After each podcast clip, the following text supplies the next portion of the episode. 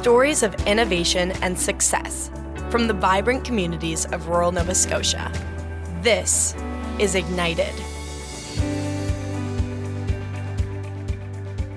Hey there, welcome back to Ignited the Podcast. I'm Wade Cleveland.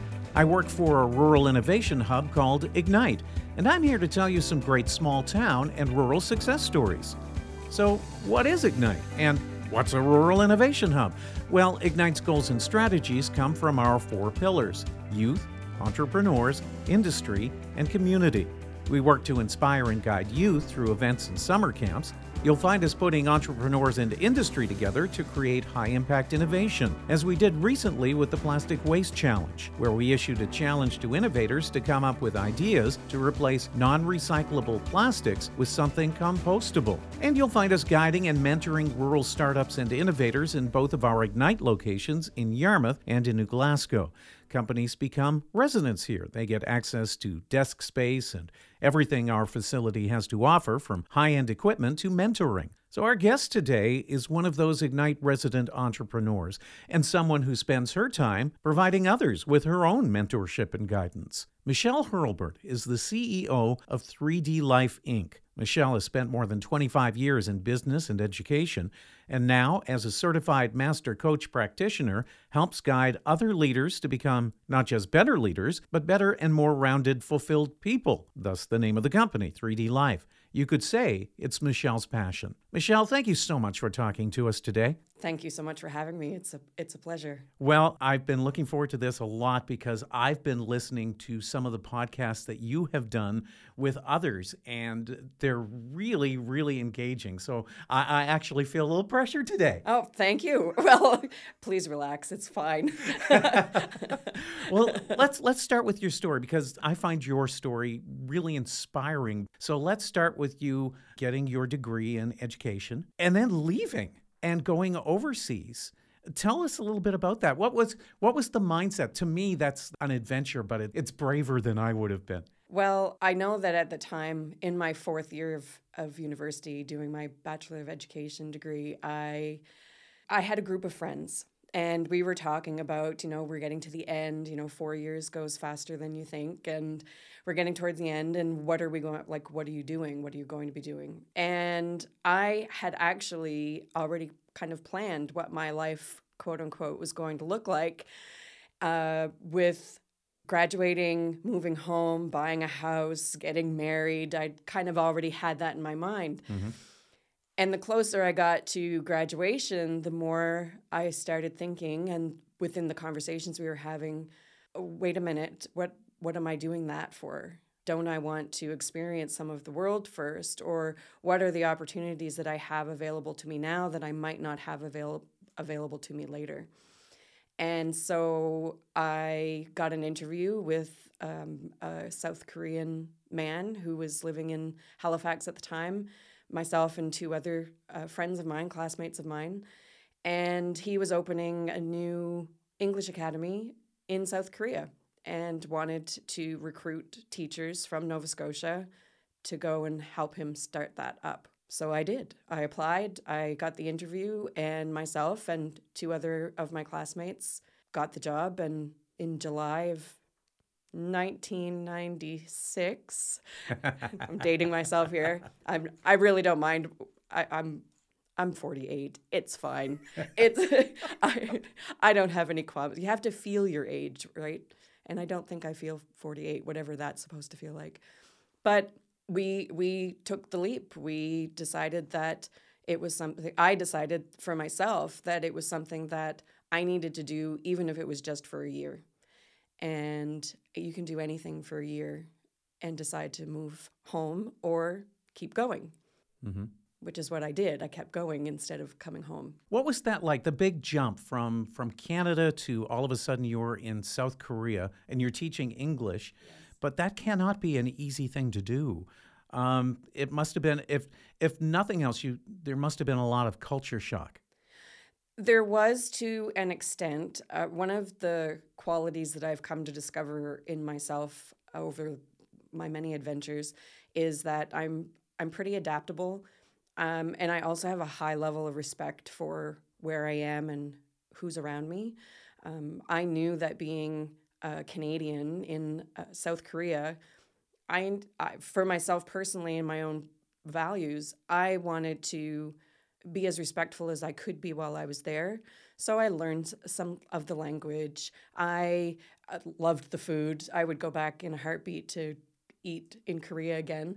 Um, but uh, I just I felt while there while there was some culture shock, it was more a recognition of I'm in their country, and so I, I my respect for them and their the ways the, their cultural ways and was really very high, and I was very aware of um, and wanted to learn more and wanted to just again be respectful of where I was at and not assume that I'm a Canadian and everybody loves Canadians, right? So I can do what I want and be.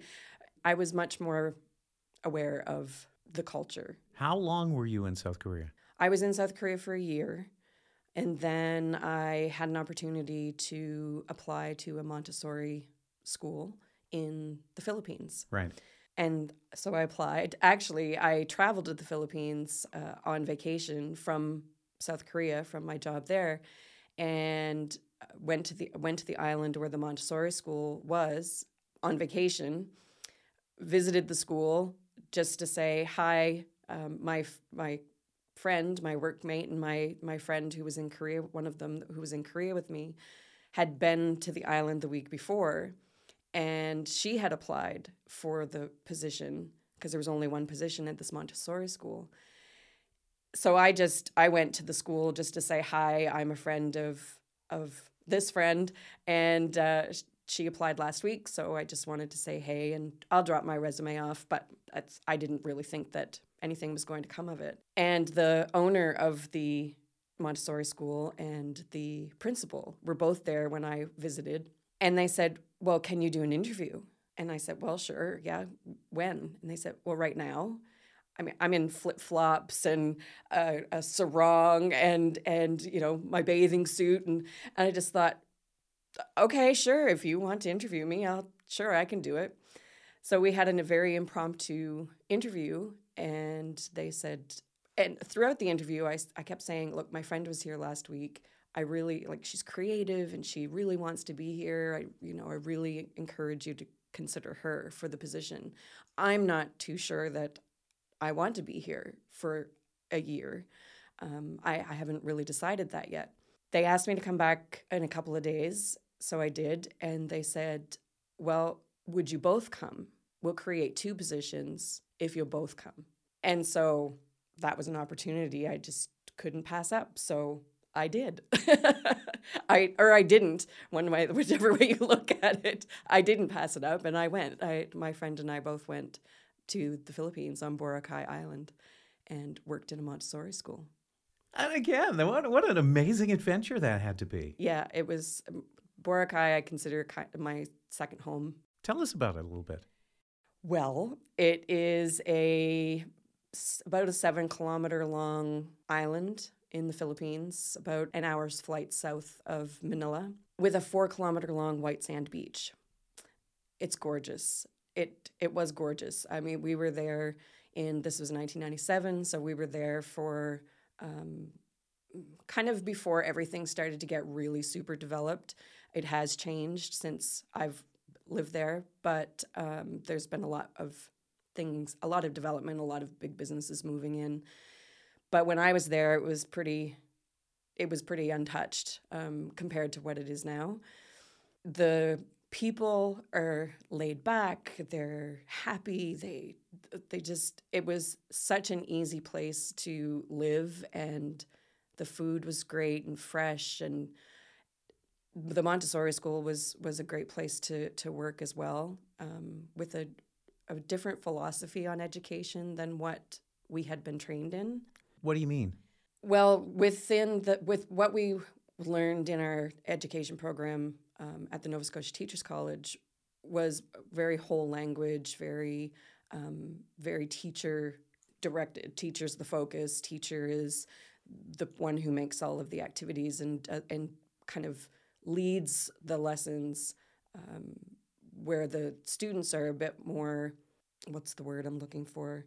A bit more just kind of there. Passive. Passive. Great word. Thank you.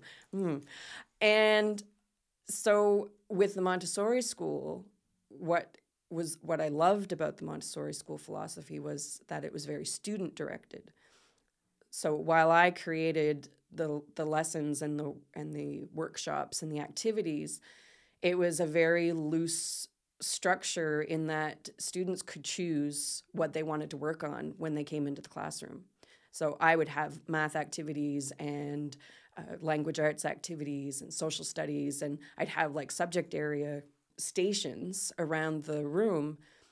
But the students were the ones who decided, oh, I want to work on math right now. I'm going to go work at the math station. Whereas other students would say, well, I want to write. I'm going to go to the language arts station. And so they guided their learning, and I was the I was the guide. I was there if they had questions and they needed needed uh, to be taught a certain skill, or they would come to me if they needed help, which was much much more interesting for the students. they felt more in control. There was more autonomy there. There, of course, there was still accountability because they had to have certain things done by certain times, but they had options, they had choices. And so rather than saying, okay, it's nine o'clock, we're going to, everybody's doing math right now, um, get out your math books. Well, if there's a student in the classroom who's just like, ugh, math, I don't, like, I don't want to do that right now. I'm not focused on that right now. I'm thinking about something else. Then they didn't have to. They could go do something maybe a little more creative. Maybe it was an art project that they were working on. They could choose that to start their day off and then gradually get to the other stations. It was just, it was fascinating. It, and it was very, again, very student directed and very very keen on what is the student interested in as opposed to this is what we're learning and you're going to learn it. I love that. I really do. Was it successful? Yes. Uh, we had the Montessori school, the, the one that I worked at, we went from kindergarten to uh, grade 9 mm-hmm. which would be grade nine equivalent here, and then had students move on to because Boracay Island was a, touristy island. There were a lot of expats living there who had built businesses, who were married to uh, Filipinos and Filipinas, and who had children. And so those children, when they left, some of the, those children, when they left our school, was they went back to the states, or they went back to Canada, or they went somewhere else, um, back to Switzerland, for their high school education. And we had uh, many parents write to us or tell us, you know, they're doing great, and we were we were wondering if they would be up to par when they went back to our our home country. We were concerned that you know maybe they wouldn't be at the same level as uh, the students that are there, and but they said they're doing fine and they're doing really well. So thank you. So that was that was a really great validation on our part because we weren't really sure what it would be like, although we were following um, a curriculum like a an evidence based curriculum uh, in terms of outcomes. There was still that you know how are we doing, right? Of course. Um, so yeah, it was really great to have somebody like people come back and say our kids are thriving and they're doing really well in school in other countries. Well, to me, that in and of itself is an innovation. Yes, absolutely. Montessori's been around for a very long time, um, and there are schools all over the world that uh, follow the Montessori philosophy. So, how long were you in the Philippines? In the Philippines, I was there for six and a half years. Yeah. And four of those years I worked at the Montessori school. I was a classroom teacher for two years, and then I became a teaching principal of the school. During your time in the Philippines, you also started a business, did you not? Yes. So the Montessori school ended up closing because the International School of Manila was going to be moving into the island. Um, and the owner of our school thought if they move in, they have a bigger budget. Parents are going to pull their students out of their kids out of here. So, you know, let's work with them as opposed to against them. And so the International School of Manila opened on our property and the Montessori school closed. Of course, I thought, all right, now what? I was offered the opportunity to work at the new school, but I thought, I don't know if I can do that. The Montessori philosophy is pretty ingrained in me. I don't know that I can go back to kind of that traditional model right now. Mm-hmm. So when I decided to become a scuba diving instructor. well, sure. Why not? Right? Makes Yeah. sense to me. Uh, the the person I was seeing at the time was a, a dive master at a at a dive shop um, on the island, and so he he was working there, and I had worked with him and helped him study for his dive master course, and um, so I thought, why not? Well, just become a dive instructor. I worked at that for about a year, but I ended up I did end up going back to Korea and worked uh, for 7 months as a on a contract teaching English. I wanted to earn some extra money um, because we were looking my partner and I were looking to um, build a business um, after I came back. We were getting married and we wanted um, we wanted something to I wanted something to build and to grow that was a little more sustainable. So we opened a Japanese and seafood restaurant. Okay. Now, where is this? This is still in the this Philippines. is still on Boracay Island. Yeah. So I stayed on the island, Uh-huh. became the PADI scuba diving ins- instructor, went back to Korea and earned some extra money because the money was great in Korea. Um, I definitely took a pay cut when I moved to the Philippines, but the lifestyle was amazing. Mm-hmm. Definitely a good balance there. So when I when after we got married, we opened a Japanese and seafood restaurant and uh, learned from cookbooks and we had uh, friends on the island who were Japanese and we're working at dive shops as well and they were helping us uh, kind of guide the t- the flavors and the tastes. If we didn't get the rice cr- quite right they'd say here try this. Um, you know so we had a lot of support for learning how to do it. We loved food both of us and we both were very good cooks. Uh, and so we just we we winged it for the first little while, but uh, grew it into a business. We had business partners, and we grew it into um, nationally recognized into magazines in the Philippines. Uh, we had people coming from all over the place. We had regular customers. Like we, it was great. It was delicious. It was. We had great customer service and we had we had people that would come and sit for hours and just keep ordering which was wonderful so yeah it was really a lot of fun it unfortunately uh, the business partnership didn't work out and uh, we ended up selling our shares to them um, and i moved home to canada Okay. I want to unpack a little bit of that. look before there's a lot on. to unpack here wade oh my goodness. Um, you know what? Let, let's start with the entrepreneurial part of this because Sure. you started a Japanese restaurant in the Philippines, not knowing much about Japanese food, obviously, from the story you're telling. right That sounds like, okay, I'm looking at pain points. Where is there a need? Well, there's no Japanese food, so let's figure this one out. Is that kind of the approach you took? More or less. I we because we both loved to cook. We both loved food. We threw dinner parties for our friends um, often. I I felt like a restaurant was something that we could do and do well. And while it took a little convincing for me on my to convince my partner, we both went into it again. Looked at business partnership and um, and thought, well, what what is the need? So the need was we both love Japanese food. We both love sushi, sashimi. We had fresh seafood, and there were places that in Manila that we could order from in terms of supplies for Japanese for making Japanese food. So we we thought, well, if nobody else is here making Japanese food, why not try it and see what happens? There is a certain kind of bravery in what you do. I think that entrepreneurs by nature, you can second guess yourself all you want, but there's there's a, a fearlessness. Really, bravery doesn't mean you're fearless. It means you're going to do it even if you are having those fears. And so I think entrepreneurs have that. And it seems like right from the start you had that as well. Yes. And I believe that sometimes, like you said, being fearful doesn't mean that you can't do it. Mm-hmm. In fact, it it probably means that you care about it and you want it to work, and so you're going to try your best to make it work. So using the fear as opposed to letting it stop you, using it to drive you a little bit, Um, you know, there's a difference between excitement and nervousness, or excitement and and fear, but they kind of come from the same realm. There's mm-hmm. there's a little bit of the same physiological body feelings that come with excitement and fear, excitement and nervousness. And with this, it was look, we we're going to fly by the seat of our pants here, but it's something that we believe we can do. Mm-hmm. We're going to make mistakes. We're going to mess up.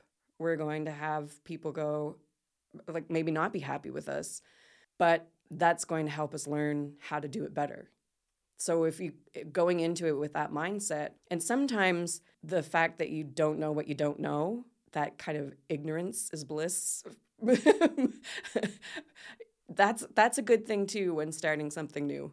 Um, you know, you don't have to have all of the answers to start because if you wait to have all of the answers, you're never going to start. You get stuck and you stop and you just don't do it. So away you go. So do it.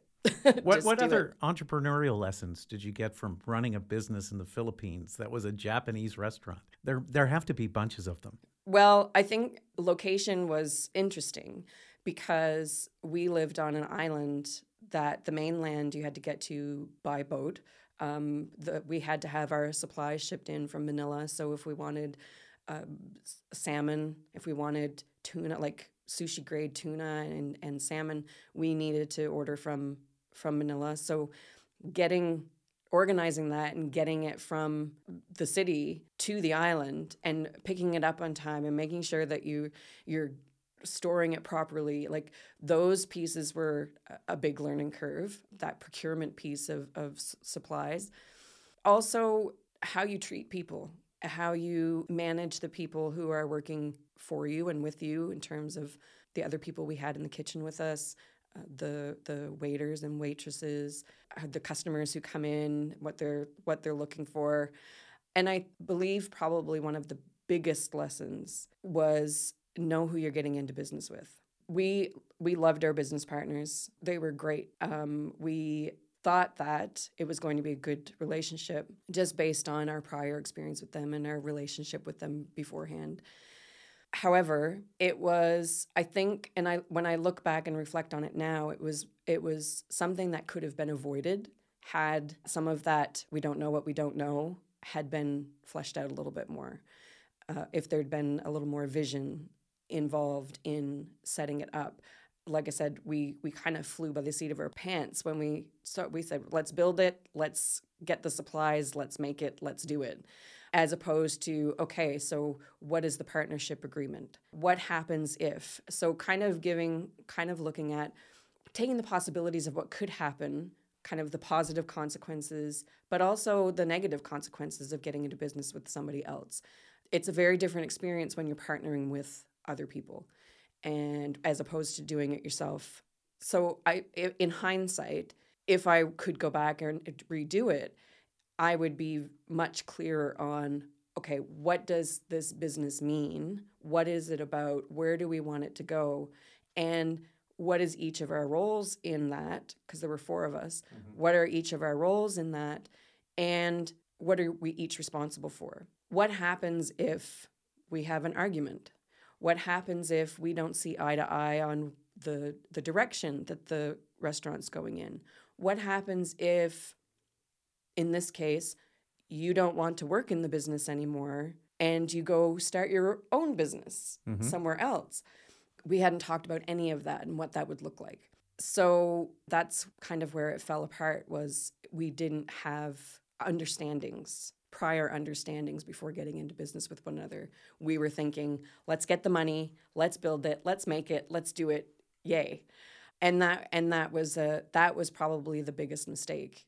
Even though we were successful and people loved it, it still wasn't sustainable because we didn't have the plan. Right. That's and a valuable lesson. It was it was huge. It was huge. And I was heartbroken when we sold our shares to them. I felt it was my baby. It was it was something that I had wanted to to start and build, but knew I needed people to invest in it and to make it work. It just came down to the fact that I thought, well, I could continue working here. I could continue doing this, but am I happy doing it? Do I feel resentful in being here when I'm supposed to feel joy and I'm supposed to feel like I'm doing something important and valuable? And I wasn't feeling that way. So I said, all right, it's time to make a decision. We had offered to buy the shares from them and just have it be our restaurant, and they refused. They said, we'll never sell it to you. I said, all right, then, decision made. and again, that in and of itself is a very brave decision to make. Yeah. Scary. It was it was heartbreaking. Look, I there is grief in loss of a business. Oh, yeah. There there really is. And it lasts. It's something that you need to work through. Um, because letting go of something that you worked so hard to make successful and saw how happy you made people when they came in, um, that was joy. That was fantastic. Yes, we made money, but it was really just that sense of purpose and serving that really drove me in in the business. Um, and when that kind of went away, when resentment kind of moved in, and I wasn't able to manage that, yeah, there's it was it was heartbreaking. It was like something died. Mm-hmm. Really. All right. So you've sold the business. Yes. You're heading back to Canada. Yes. Are you ending up here? I am moving back home. I'm from I'm from uh, Port Maitland originally, and mm-hmm. so I moved back to my hometown, and came back on my own. My my husband, he we're not married anymore, but my former husband was still in the Philippines, and I moved home, and thought, okay, what am I going to do? Um, my my sister had gotten married the summer before I moved home, and so we had both come for that and we're home for about six weeks. And I thought, it, this is the first time I don't feel like going back. And so there's a there's a sign there. It's time. It's time to move home. Mm-hmm. I'd been gone for eight years at that point. So you know, from going one year, anybody can do something for one year, to eight years. so. I so moving back home, I thought, okay, what am I going to do? Um, there was a building in our village that uh, my mother owned, and she wasn't doing anything with. And so I said, Can I start a cafe? And she said, Sure. so, so we renovated it and built a little apartment upstairs and a cafe in the in the bottom of it. And I started a cafe, me, myself, and I. Um, just a, a small sandwich, coffee, couple of specials, cafe where people from the village and you know tourists could come in and we were only minutes from the beach so you could I could see the beach from right. the ocean from from the building so I became a, a cafe solopreneur. I did dishes, I, I cooked, I cleaned, I bussed, I did the books, I did it all for the, a year. Okay, for a year. For a year. You yeah. can do anything for a year. You can do anything for a year.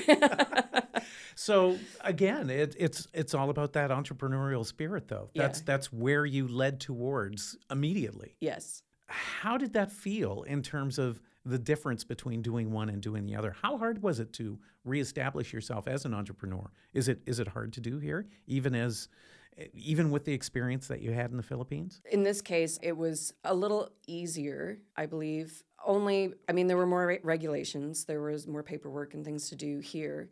Uh, than I mean, there was still paperwork and regulations in the Philippines, um, but I didn't have to deal with that as much because it was you know Filipino owned, um, and so they were the ones who dealt with and did all the paperwork. Here, I kind of had to do all of that on my own.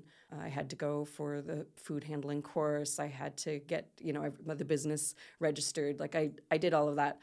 But it comes back to location and and is this something that is needed in this area? And it was. It was a, a great spot, particularly in the summertime for people going to the beach.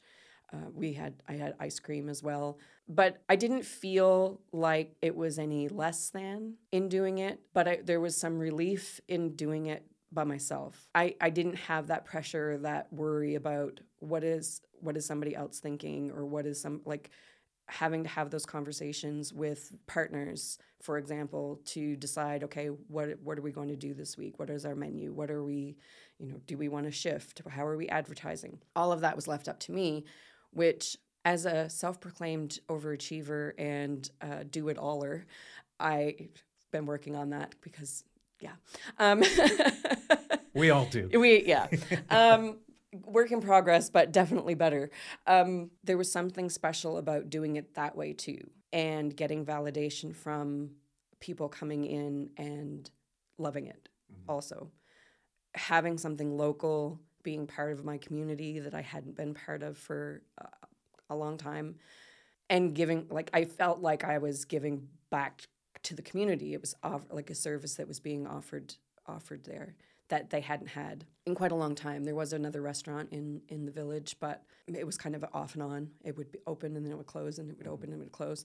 So this was something that I just it gave me something to work toward and have a purpose, but it also again provided that give back feeling to the community and to you know people coming and visiting the beach and and the area. So Now, I, I'm going to bring this up at this point because I, I'm just really curious. You've you've had a, a, pretty big business with partners in the uh, Philippines. Now you're doing something small here.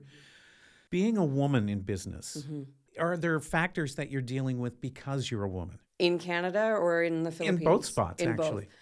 In the Philippines, it wasn't as much about being a woman, I believe, as it was being Canadian, Okay. being a white Canadian. Um, because I was a, a foreigner there, there were certain assumptions that were made because I was white that I had a lot of money. For one of one of them being that that you know I was rich, I had a lot of money, and to be fair, in many cases or in some cases, I did have a lot of money compared to um, some of the living and the economic conditions of the, the area and the Philippines in general. It, it is a third world country, and so you know there is a lot of poverty. The other part of being there and doing business was that I didn't have control over any of the regulations or the paperwork or signing of anything because I I wasn't a resident. I was there um, and kind of piggybacking off of the the Filipinos who were involved in in the business in the restaurant.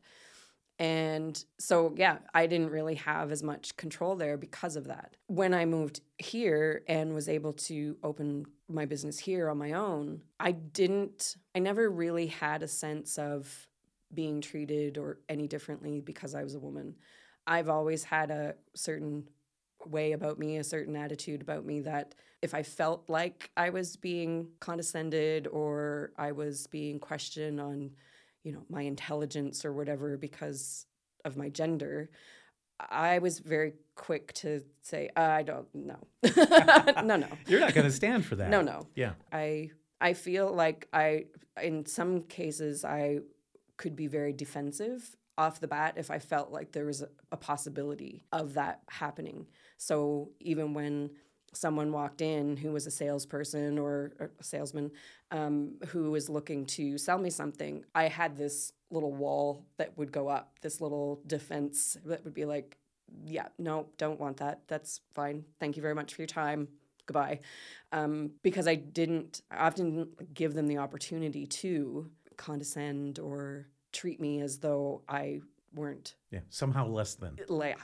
yeah, I'm trying to be diplomatic here, um, but uh, yeah. I so and I for a long time I've I've felt that way as as a woman. Um, I've always been involved in sports, or I've always been outdoorsy. I, you know, I I am competitive with myself, and so you know I, I I'm an avid golfer. I'm more concerned about my own score than if I beat anybody else. It's do I do I get better? I think I've always had that kind of competitive drive within myself to push myself to be better and do better and and not give people the opportunity to think any differently of me because I'm a woman. Okay. So you were in Port Maitland doing the, the cafe thing for about a year or so. What happened next? Well, I the cafe was actually open uh, from 2005 until the fall of 2008. Oh, So wow. I I did keep it open. What what ended up happening was um, my former husband moved to Canada, and so he helped me out for a while in the cafe, and then I ended up hiring a couple of employees, one woman to help cook and one to help uh, serve. And so I was then able to get away, um, take some time, leaving them there. I trusted them. They were they were fantastic women, and I ended up getting. I had my grade three teacher who kept coming into the cafe, and she kept saying, "Okay, Michelle, are you applying for teaching jobs? All right, why don't you get back into the education system? Go for interviews. At least go for interviews. Get the the interview experience." And so in 2006, I said, "All right, I'll apply and see what happens. I have a business. I don't know what like I may I probably won't get an interview. I haven't been here for 8 years. I'm a business owner." I ended up getting four interviews, one of which uh, the principal of the school called me about 30 minutes after I got back home to say, We'd love to offer you the job. And then I said, Okay, then. Well, I wasn't expecting this. Can I think about it? I have a, you know, I own a business and I don't like can I, can I have 24 hours and I'll get back to you? Now what am I going to do? Right. God, you know, sometimes too many options are it's not a good thing either. Um, but what I ended up doing was I he said sure. He was thankfully very patient and very um, understanding. I hung up the phone and I immediately called my best friend that I'd been in Korea with and in the Philippines with and said, "Okay, this is the situation." And she said, "Well, you have to take it." you're going to kick yourself if you don't. So then I started thinking, okay, how can I do this? How can I run the business and go work full time in a school? I called him back. I wasn't even 24 hours. I worked it out. I said, okay, I'm I'm in. I'll make it work one way or another. So I hadn't actually determined everything um, of how I was going to make it work or what that was going to look like for me in terms of running the business and being a full time teacher because we know that education is a very, very busy place. But I called him back probably an hour later and I said, okay, I'm in. And then I started thinking, all right, how can this work? I talked with my employees and asked them, you know, do you want more hours? This is what's going on. Um, I'd rather, I'd really like to keep it open as opposed to closing it. And they were on board. So um, I had two full time employees and more or less. I, I worked on weekends, but uh, two full time employees who helped me run and manage the business for a year, two years actually. And I worked the summer. You know, that first year being a full time teacher in a in a new school in a new um, subject area. I was teaching French immersion, so getting my French back up to par was, but it was it was good, and it was busy it was really busy. There wasn't a lot of extra time for me, uh, which was fine at that time because you can do anything for a year. Mm-hmm. so, uh, so I did, and uh, that was that was uh, a great learning experience. I look back on it now and I think, how in the world did I possibly do that? Like, what was I thinking? But again, when you're in a situation you make it work. You do what you need to do in order for it to to move forward. And that's what I did. After that first year, I we decided that I we would be open seasonally as opposed to all year round. Um, so I closed for the winter. I stayed open in the fall, I think until October, November, when it got a bit slower, and then closed for the winter and then opened again in the spring. Um, I did that for a couple of years, and then in this fall of 2008, I decided something's got to give here. I'm I'm one human being. Um, my my employees are fantastic and they're doing a great job, um, but to have my focus pulled in so many directions was was hard. Was hard, and it was taking its toll. Were you enjoying your time? You must have been enjoying your time in the education system. Yes. What were you doing at that time? I had grade nine French immersion, uh, social studies. I then went in to do family studies, foods and nutrition, back into food and helping helping students learn how to cook and do dishes and fill a dishwasher, uh, which was great. Budget for for themselves in terms of you know meal planning and so that was a lot of fun. I then worked as a resource teacher, so academic an academic resource teacher, and then finally within that school I became a behavior intervention resource teacher.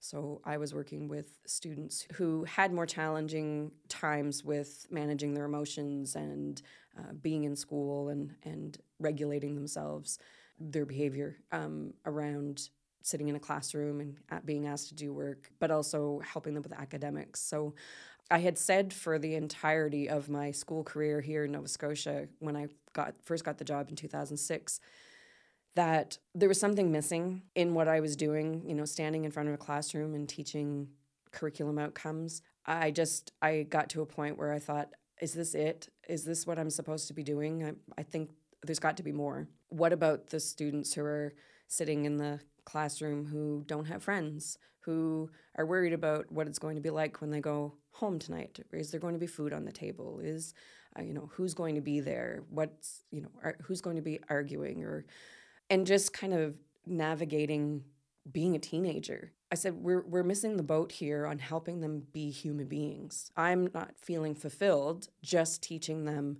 how to get good grades. That didn't mean a whole lot to me um, as an educator.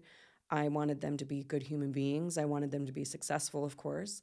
And I taught them to the best of my ability to, to have better grades, good grades. But I knew that wasn't the be all end all, that ultimately life outcomes um, yes, they're going to be de- partially determined by their education that they get, but at the same time, who they are and how they show up as human beings, if they're able to problem solve, if they're able to make good decisions, if they're they have good relationships with people, or they're happy um, and they're doing something that they enjoy, those are more important ultimately than if they got an A on an essay in grade nine um, that they wrote for me. And so I really started down that whole, I started sounding like a broken record. What about their human skills? What about their, you know, who they are? What, about, how are we supporting uh, their feelings? And I didn't have the language for it at that time. But really, what I was, I've been focused on for a long, long time is social emotional learning skills and emotional intelligence, you know, of self awareness, self management, social awareness, relationship management and decision making. And those were all all skills that as a behavior intervention resource teacher, I was working toward and helping them, you know, be more aware of their emotions and how do you manage those emotions? You know how what does that feel like? Uh, setting goals you know what do you want from life? What are you interested in? And you know helping them off obviously too with their schoolwork but how can we help you manage yourself so that you can have more meaningful relationships and connections with the others around you? And that led to me applying for a job at the Regional Center for Education for a social emotional learning coach position. And thankfully, gratefully, I, I got that position and moved into working with teachers and students and schools around implementing a social emotional learning program that would help students develop those specific skills. Were you coming up with that program yourself? No, this was a this is a program that was uh, developed and designed by uh, psychologists in the United States. Okay. The one that we used in our school district, at mm-hmm. least. Um, there are several out there, but um, this was this was one of the best, one of the top programs, evidence based, researched for years and years, um, and so we started doing training and professional development around how do you implement this in your classroom, and uh, yeah, it was right up my alley.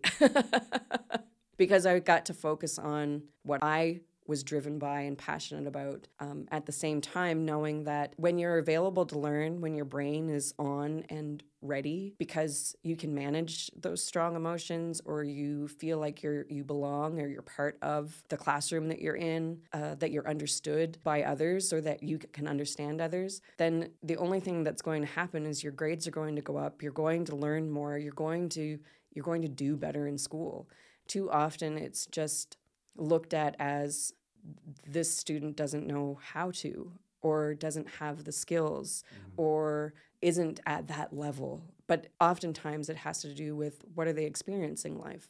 What are they going through? What have they already been through?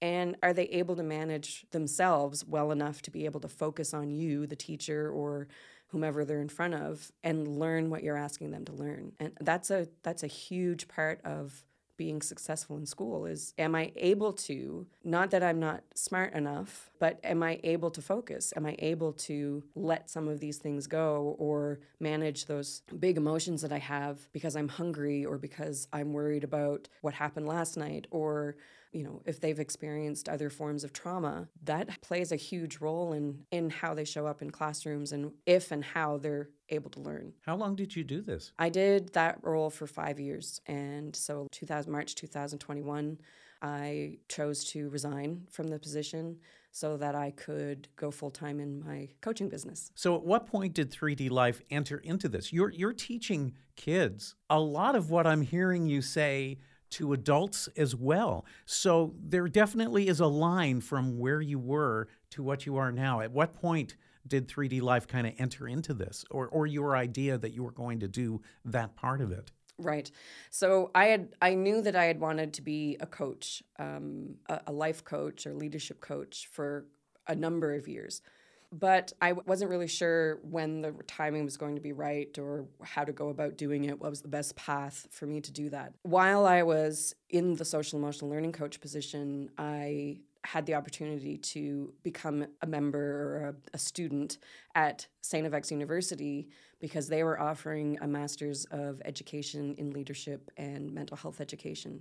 So I did that degree with the intention that this was going to support the work that I was doing in social emotional learning, but also it it met an, a personal growth need and a, a professional growth need for myself as well. When I finished that degree, which was amazing, um, I thought, okay, I think now I'm ready to look into being certified as a coach, like an external, not within the education system coach. And I became certi- so I became certified with the Certified Coaches Federation. Uh, I did three levels of coaching, learning with them, growth with them to become a certified master coach practitioner.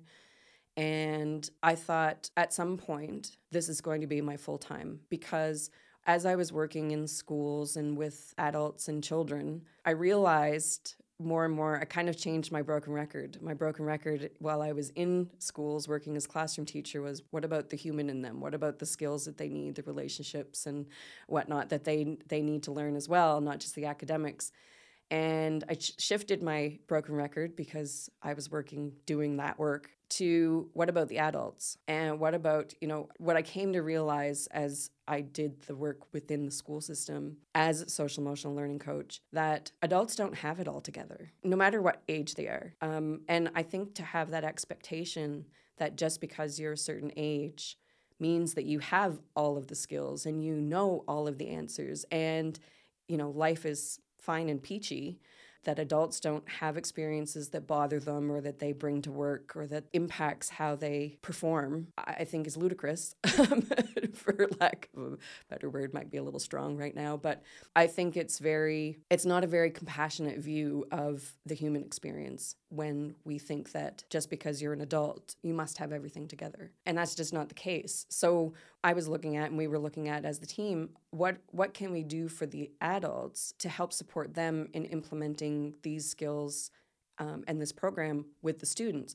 Because in some cases, we were asking people who were very uncomfortable to talk about their own emotions or to you know talk about grief, talk about sadness, talk about um, nervousness for example, with the students to help them learn what those things were and manage their own emotions and be okay with doing those things because they weren't comfortable. We're all programmed and conditioned um, as we are raised and grow up and have different life experiences to comport ourselves in a certain way, to show up in a certain way, and that can change depending on who you're with. If you feel safe, you're probably going to be a whole lot more of who you are as opposed to if you feel uncomfortable or intimidated or unsure of the people around you or what you're being asked to do. Uh, that's going to change how you perform.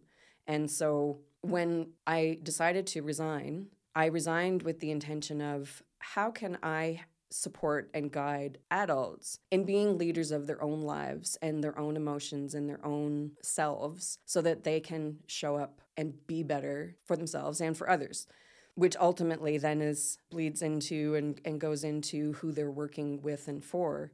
Um, in the in, if we're using the education system um, example, then it would be okay if we can work with teachers and admin- administrators, principals to show up better for themselves. It improves their health, it improves their outlook on life, it improves their confidence and their their comfort with themselves being who they are effectively leading themselves then helps the students learn more learn better learn these different skills because they're able to model them Mm-hmm. It also makes them better people, it makes them better yes just generally. yes which then ripples out into the whole school community and then into the community Itself. itself.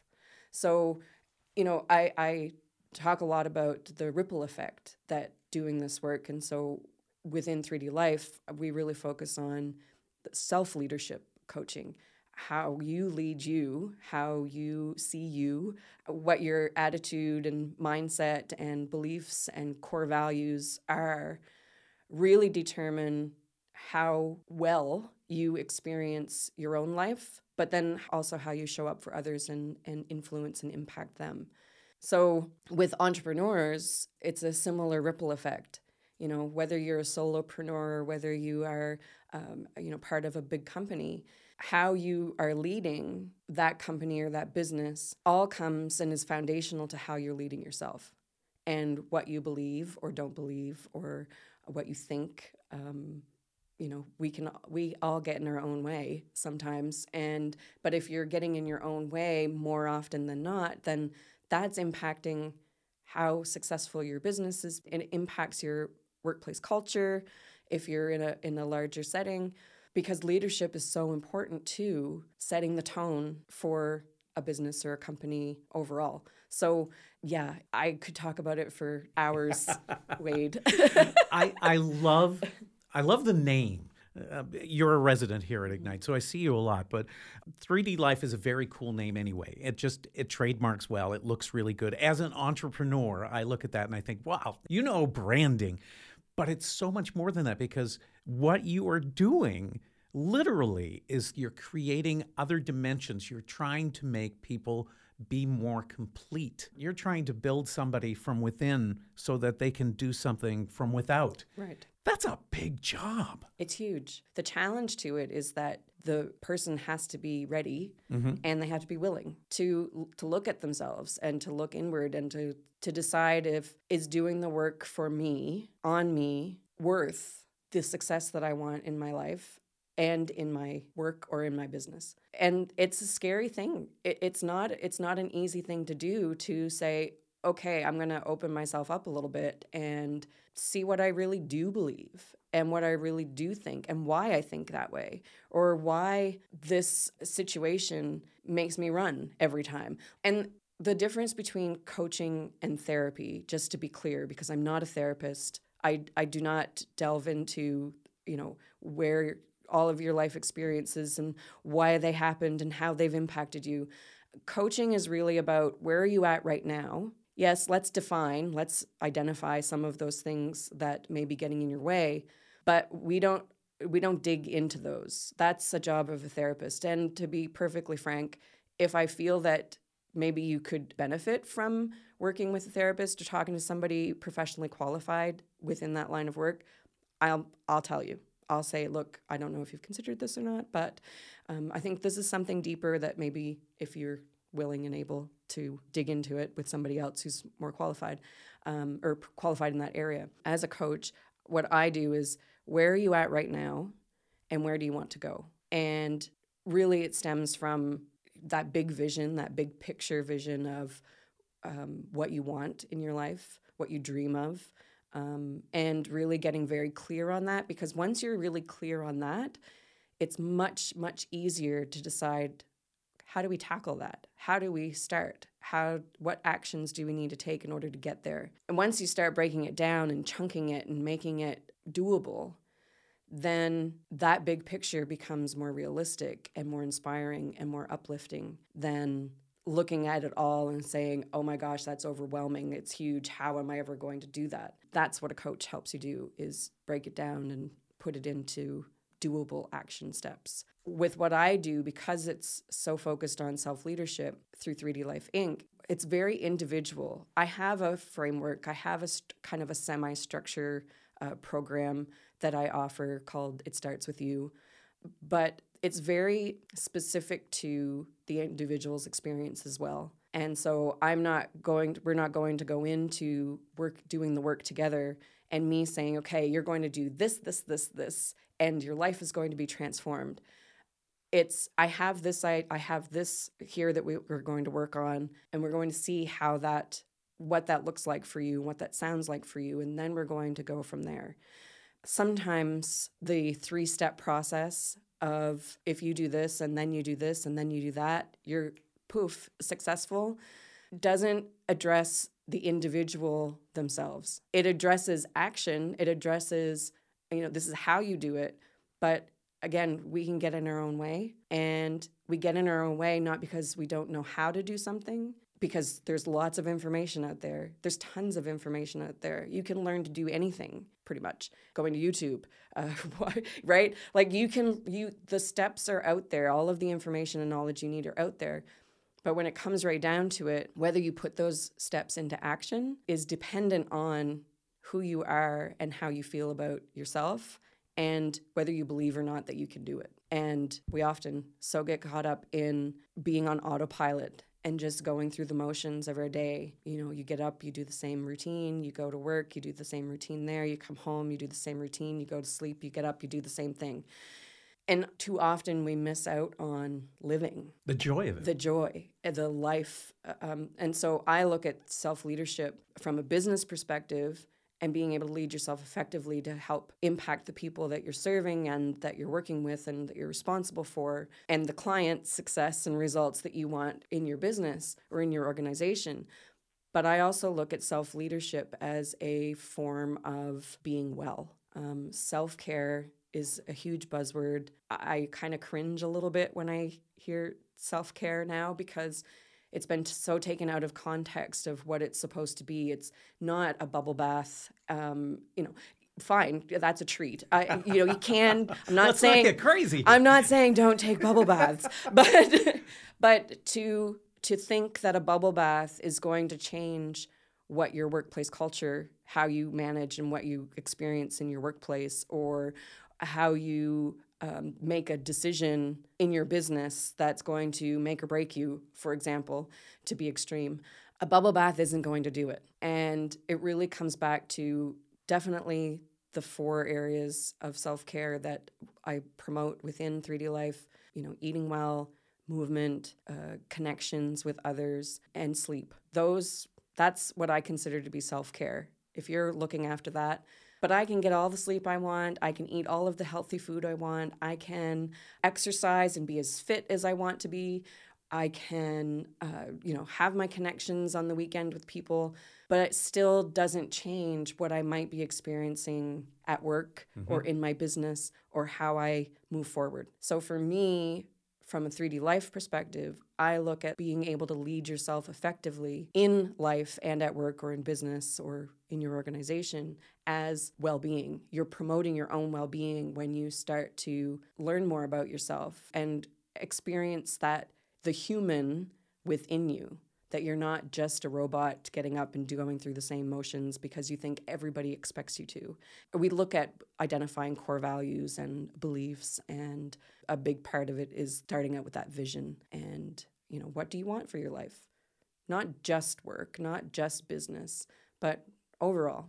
Mm-hmm. Well, your well-being, your professional life, finances, emotional, spiritual, and your physical. Plus, what do you want for your business and your workplace and or your organization? And when you start doing these things over here in terms of self-leadership, then we can start talking more about okay how do you be a visionary leader how do you are you transformative um, are you delegating are you bringing people along with you when you're working together with them. And how are you human as a leader? We kind of we have two models of leadership 3d life inc. And the first is in the 3d life individual leadership model which kind of looks at those life areas of personal professional financial emotional spiritual and physical. And then the, the second model that we we lean on and we work with is um, the 3d life collective leadership model. And that's the visionary transformative delegative, participative, and human leadership styles in that 3D life version of you. Okay. You, in the fall of 2022, which is coming up, you're going to be doing a cohort right here Yes. at Ignite. Yes. I'm looking at doing a 10 week workshop style uh, in person, online, you know, virtual if people want to join virtually. We have the technology here at Ignite to do that, which is great. But we're we're getting to we're bringing people together um, on Wednesday mornings for a couple of hours. I think 10 to 12, I believe, is the time we're looking at that that's tentative that could change but just a couple of hours a week and really digging into uh, that self-leadership piece being in business as a business owner um, where can we look at in your vision because people you know most entrepreneurs have a business plan and that business plan is great because it plans out kind of the vision and the the strategies and the actions for the business right but most people don't include or put side by side their vision for themselves. What do they look like within that plan and in, within that business? What's their role? What do they want it to be? What you know, how do they want to grow within it?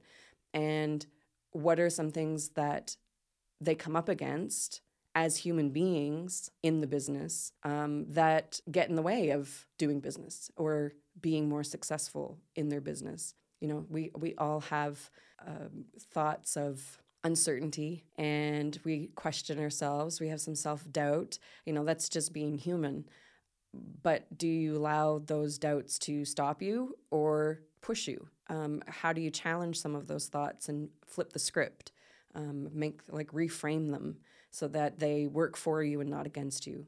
So we're going to be doing some of that, but specifically related to uh, their business and their experiences in business and how their mindset um, can shift if required. But you know, maybe there are other things that they're coming up against that, as a human being in the business, um, that they need some some support with and some guidance. Okay. So if somebody wants to sign up for this, how do they do it? We're we're ready. We're open for enrollment. I, am going to advertise on social media. I know that Ignite is going to be part of promoting it as well on the Ignite sites too.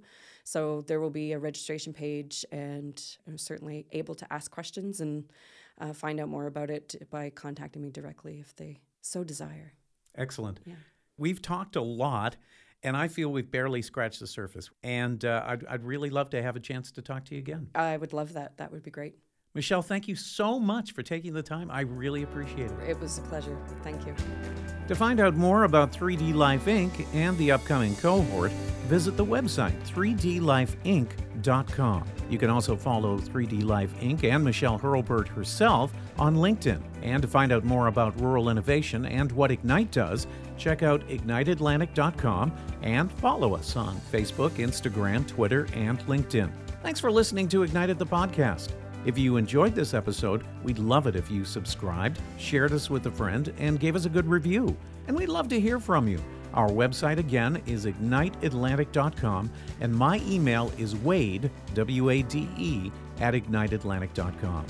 Thanks again for listening. We'll talk again soon.